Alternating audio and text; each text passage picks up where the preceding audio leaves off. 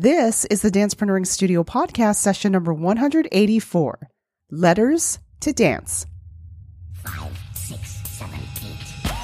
Hello there, and welcome to session number 184 of the Dancepreneuring Studio Podcast. I'm Annette Bone, and the Dancepreneuring Studio is the place where dance inspires life and business. I get the joy and the privilege of sharing my journey back into the dance world after a very long hiatus, the lessons I've learned, the transformation I've experienced, and the wonderful creatives I've met along the way who also share their stories, their ideas, strategies, and tactics to help move your life and your business forward. A few months ago, I went to an awesome event. All the dance events I go to are awesome. I always find something wonderful about these experiences. So I am going to share my experience at Letters to Dance at the Odyssey Theatre. Wow, it was a great workshop, and I will tell you what I learned and some of the things that you can incorporate in your dance teaching or even in team building exercises, which is what I got. I love the interactiveness and the people that I met, and the demographic of the people that I met was very varied, which was great, from babies, all the way to people, wow, maybe in their 70s and 80s, different dance backgrounds, different dance experiences. So before we get into that, I want to invite you to go to my homepage at AnnetteBone.com, AnnettBone.com. And if you go right to the middle, there is a place to get a free audio. And it's one question that will help you overcome overwhelm, confusion, and disappointment. You will find a lot of value in this resource, in this audio resource, and it's completely free. So go ahead and go to my homepage, AnnetteBone.com, and get your free resource. And also, this session, I'm going to be bringing you my other segments, which I haven't done for a little bit. That is Step to Success, Dancer's Dialect, Freestyle Flow, and of course, the feature presentation, which will be on Letters to Dance. So coming up in our Step to Success segment, show up, but don't throw up. In our Dancer's Dialect segment, Brown Girl in the Ring. In our Freestyle Flow segment, Interruptions and Chocolate. And in our feature presentation, Letters to Dance. Thank you so much for joining me. Some people sing in the rain, others dance in the rain. I say, why wait for the rain to dance? I'm Alex Suspedes from the Project Book Podcast, and you're listening to the Dancepreneuring Studio with my good friend, Annette Bone. It's profitable to be skillful and wise. Welcome to this week's Step to Success. A step to your success is anything that moves your life and your business forward. Whether it's an app, a book, or an idea, you can apply something today that will help you succeed. Have you ever been in situations, and I think the answer is yes, but those situations where people show up and tell you everything about their business and what they're doing in hopes of getting business from you or making you aware of what they have to offer, even when you haven't asked for the information. So I call it showing up and throwing up, and you don't want to do that. Business is about trust. Business is about relationship building. Business is about offering value to the people that you interact with. And if you go into a situation and you show up and do your spiel about everything your business has to offer without knowing what it is that your potential client, potential customer wants and needs, then it's a waste of your breath. It's a waste of your mental energy, your creative resources, as well as a waste of time for the other person if they're not looking for what you have to offer. So with business and marketing, it's such an interesting dance of give and take, but not showing up and throwing up. I know you want to get your message out there. Oh my goodness, it's important to get your message out there, and it's important to advertise what you do. But I think there is a way to go about it that is organic and is serving to the potential client in a non-salesy, non-icky type of way.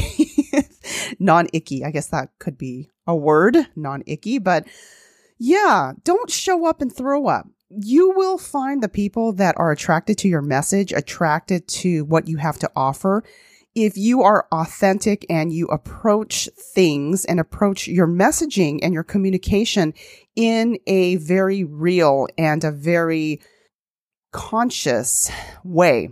And conscious meaning that you are intentional with what you're going to say. You are intentional that, okay, this person doesn't sound like they're going to benefit from what I have to offer. So how else can I add value to them without trying to sell them something? And how can I build a relationship? If that's what you want to do, is to build a relationship with this person or this client.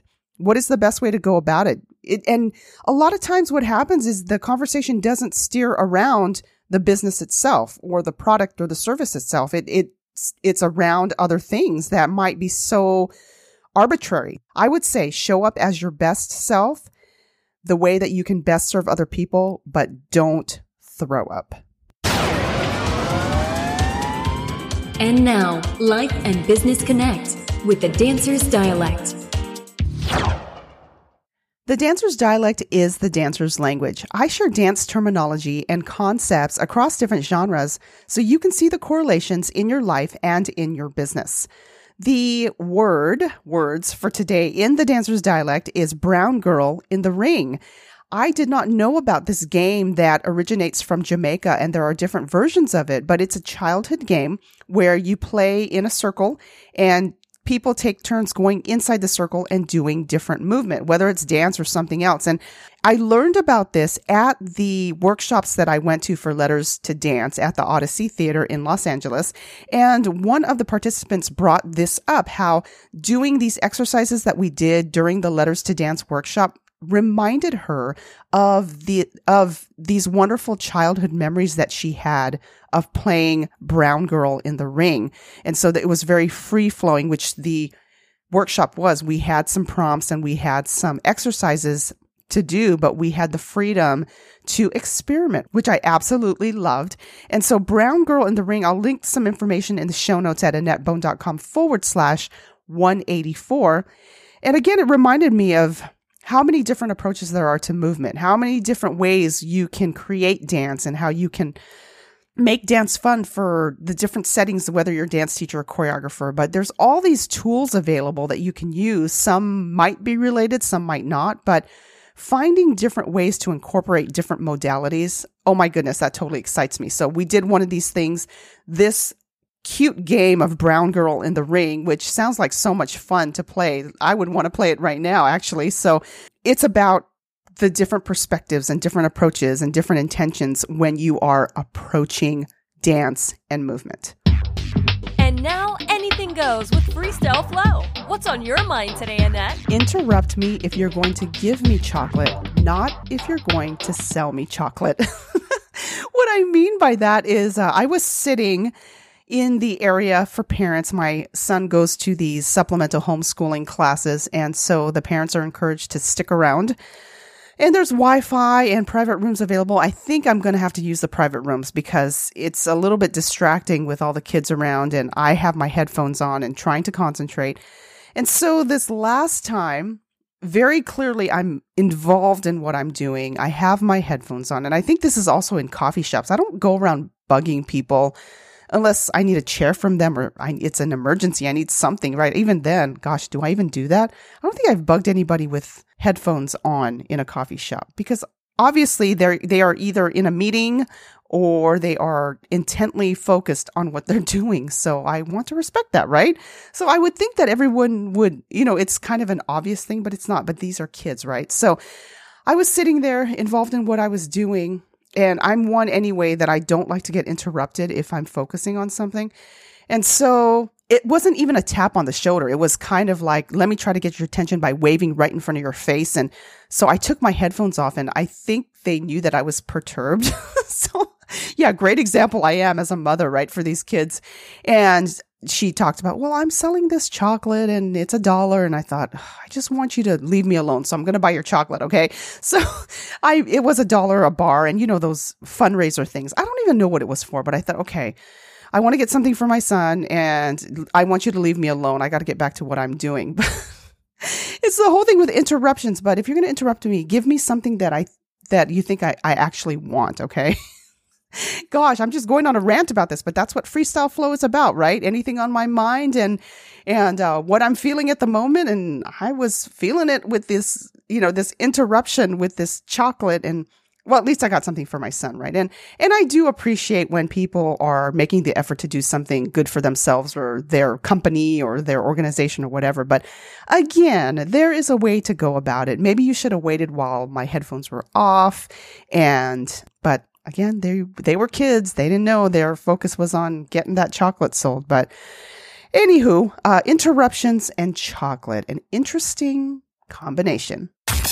Now that you're warmed up, get ready to go full out with our feature presentation. Worldwide, interactive, just in time.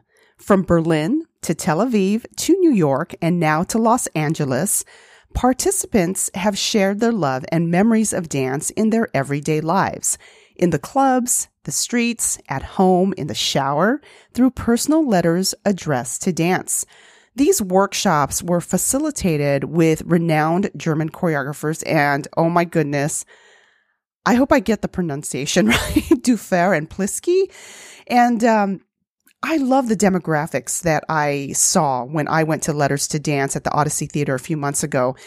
There were children, adults, students, huge range of ages, huge variety of backgrounds in dance, some non-dancers, and they were excited to come together to combine movements and story, and it was a fantastic experience. I love dance experience. As you know already, if you've listened to my podcast for any amount of time, you know I'm about it. So I thought of 5 things. I'm always numerical, right? With 5 things from this and 10 things from that. That's just kind of how my brain operates. And so I'm always getting things out of these wonderful events that I get to attend. And so with this Letters to Dance, wow, I loved having this approach of writing a letter to dance as a person, as someone that has done amazing things for me. And not only for me, but for everyone that was there and for people all around the world in different settings. And so this workshop, first of all, we went, it was very intimate. I love small, intimate events. It was casual.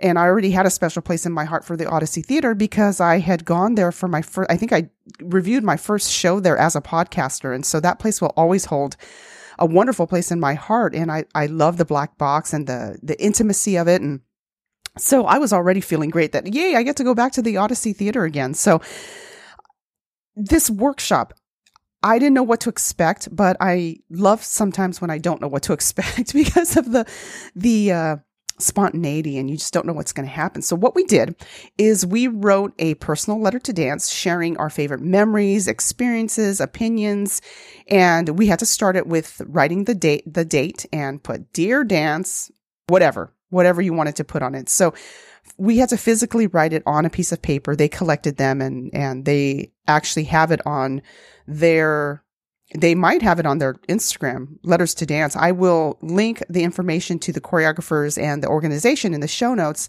at AnnetteBone.com/184. And so I participated in 2 of the workshops they did, and they were both similar, except for some of the exercises were a little bit different. Obviously, the people were different. Not the same people showed up to both. I wanted to go to both to see how my experience would be different. And each experience was different because obviously different people, but the movements that we did, the exercises we did allowed us to explore movement in a different way. So nothing was totally choreographed the way that you would for something that was a little more set. But that's what was so cool about it, because all these cool movements and things were being created and nothing looked the same. The energy wasn't the same. And I loved that. So I hope they come back again, because I would definitely do this again. It was such a great experience. And I love exploring movement in different modalities. So the last thing we did was it wasn't the last thing, but besides writing the letter, doing different prompts, I can share some of that. Let me look, getting my notes here. Let me look at my notes with, we were paired. Well, let's see. One of the exercises, we started out walking around someone to the left or to the right. So we walked around in circles on the stage area, and we switched back and forth. For the second prompt, we picked a secret partner, and we had to stay within 3 feet of them and copy what they did as much as we could, but we couldn't be obvious. I thought that was a lot of fun because once they figured out that you were following them and copying them, you had to pick someone else. So that was a lot of fun. And then one of the other exercises is that we had to pick 2 secret partners to emulate their movement and try to stay within 3 feet of both of them. That was a little difficult because they weren't moving in the same direction.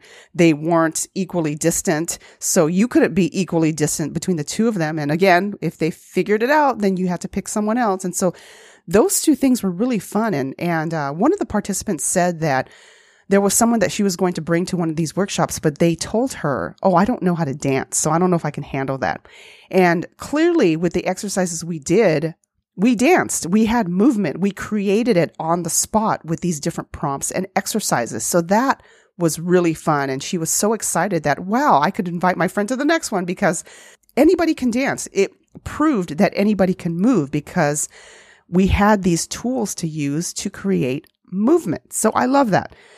So I do know that they're taking this project to different areas around the world, and there's so much support for it in Germany. So that's another cool thing to see is the support from their country for an artistic project. I just love that. So the 5 things that I got from this. Number 1 is the importance of memorializing, keeping a journal. And journal writing doesn't have to be long. It doesn't have to be totally detailed, but memorializing something in your life and taking a look back at these wonderful experiences, I think is really important. Plus, you have gratitude for them.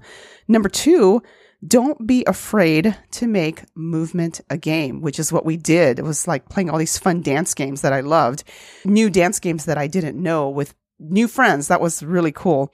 And also with the term in dancer's dialect about brown girl in the ring. So don't be afraid to make movement a game. Number 3, learn the subtle art of mirroring. This can go pretty deep in terms of what's called NLP and also body language and communicating. So there's a whole plethora of perspectives that you can go with this about mirroring. And so I learned about subtleties. I was reminded about subtleties and mirroring people and their body language and their energy and that kind of thing. You don't have to make it so obvious. And so we were tested on that because of the whole secret partner thing. We couldn't be obvious, but we had to be subtle. And so the subtle art of mirroring that I find just all the aspects of that very interesting. Number 4, be open to other approaches, especially if you are a leader and a teacher. Be open to exploring other ways to communicate, other ways to teach your subject material, other ways to learn, because not everybody learns the same way. So be open to that. Number 5, I would recommend you do what I got to do in this workshop. Write a letter to dance as a person. And if you are so inclined, I would love to see it. If it's not too personal, or you can make it anonymous. I would love to see what you would write to dance as a person, what dance has done for you, what dance means to you, what memories you have around dance. So it'll be interesting to see. I would love for you to share that with me. You can send me an email at annettebone.com or just DM me somewhere on Facebook or Instagram. That'll be fantastic. So, letters to dance. Dance has done so much for me and continues to fuel me in so many ways. And this workshop, Letters to Dance, was yet another reminder of how thankful I am to explore movement.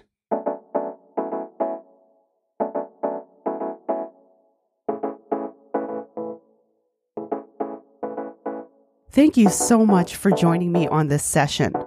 Remember that you are valuable, your dreams are important, and it's never too late to be great. Thank you for listening.